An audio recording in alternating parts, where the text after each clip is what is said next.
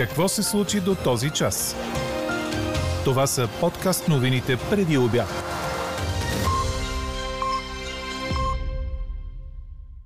Прогноза на професор Тодор Кантарджиев. След още една година COVID-19 ще стане сезонен вирус.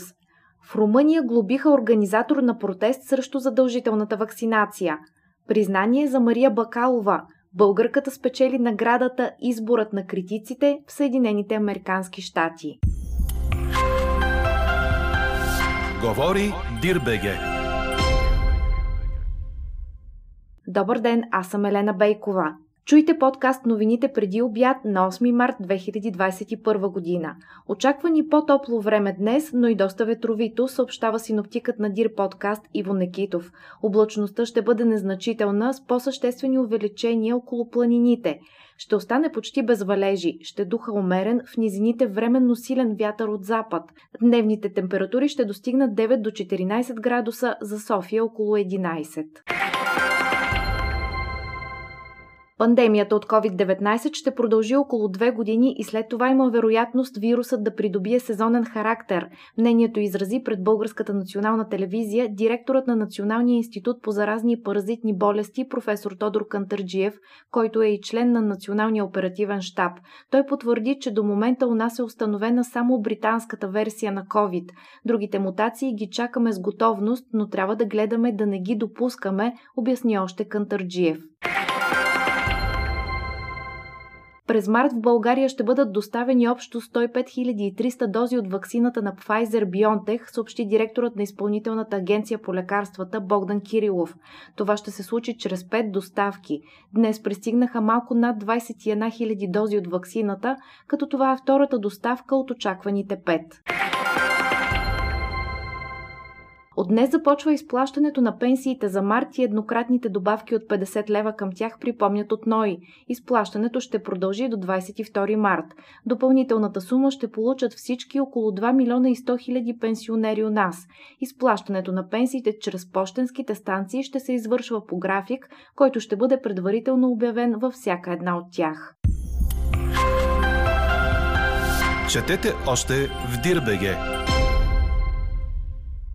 Демонстрация, протести срещу полицейско насилие в Атина и поискана оставка на министър. Това е равносметката от случилото се вчера в квартал Нея Смирни на гръцката столица, предаде БНР. До сблъсъци между силите на реда и граждани се стигна, след като полицията глобила семейство с малки деца за разходка в парка и престойна пейка. Присъстващи наоколо се опитали да защитят семейството от високата глоба 300 евро. Полицейските части повикали сили за борба с безредиците. Същевременно полицията предприела бой с палки по протестиращи младежи. В сблъсъка се включили всички на площада около 500 души. От инцидент случаят се превърна в политически скандал. Опозицията поиска незабавно оставката на министъра на обществения ред и внася за обсъждане случая в парламента. Гръцката опозиция критикува управляващите, че единствената им тактика е от карантина в карантина. Румънската жандармерия глоби организатора на протест срещу законопроект за задължителната вакцинация, който е внесен за обсъждане в парламента, съобщава днес вестник Румъния Либера. Стотици демонстранти се събраха вчера в парка Извор в Букурещ, за да изразят несъгласието си с предложението. Демонстрацията бе последвана от шествие до сградата на парламента, а някои от участниците не носеха защитни маски. Според изданието, организаторът на протеста е бил глобен с 7000 леи 2008 804 лева, заради това, че не е взел необходимите мерки за ограничаване броя на участниците до 100 души и не е осигурил спазването на останалите мерки за здравна защита. Протестът бе организиран от Съюза на родителите и още 4 неправителствени организации. Чухте подкаст новините на Дирбеге.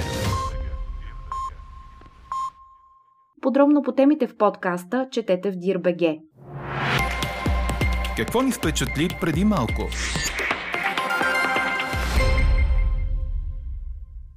Българката Мария Бакалова спечели наградата Изборът на критиците за най-добра актриса в поддържаща роля за филма Борат 2, съобщиха Холивуд Репортър и Билборд, цитирани от БТА. Наградите отличават игрални филми и телевизионни сериали и предавания. Орландо Блум обяви наградата на Бакалова, която спечели в конкуренцията на Елън Бърстин – Глен Клоус, Оливия Колман, Аманда Сайфред, Юн Ю Джун. А какво ще кажете за това?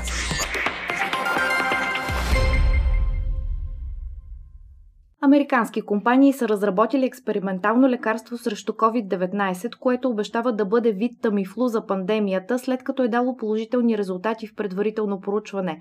Това стана ясно през уикенда по време на виртуална среща на учени. За обещаващите резултати съобщава един от разработчиците на лекарството, цитиран в статия на изданието The Wall Street Journal. Хапчето значително е намалило инфекциозния товар при хора в проучване, което е на среден етап след 5-дневно лечение.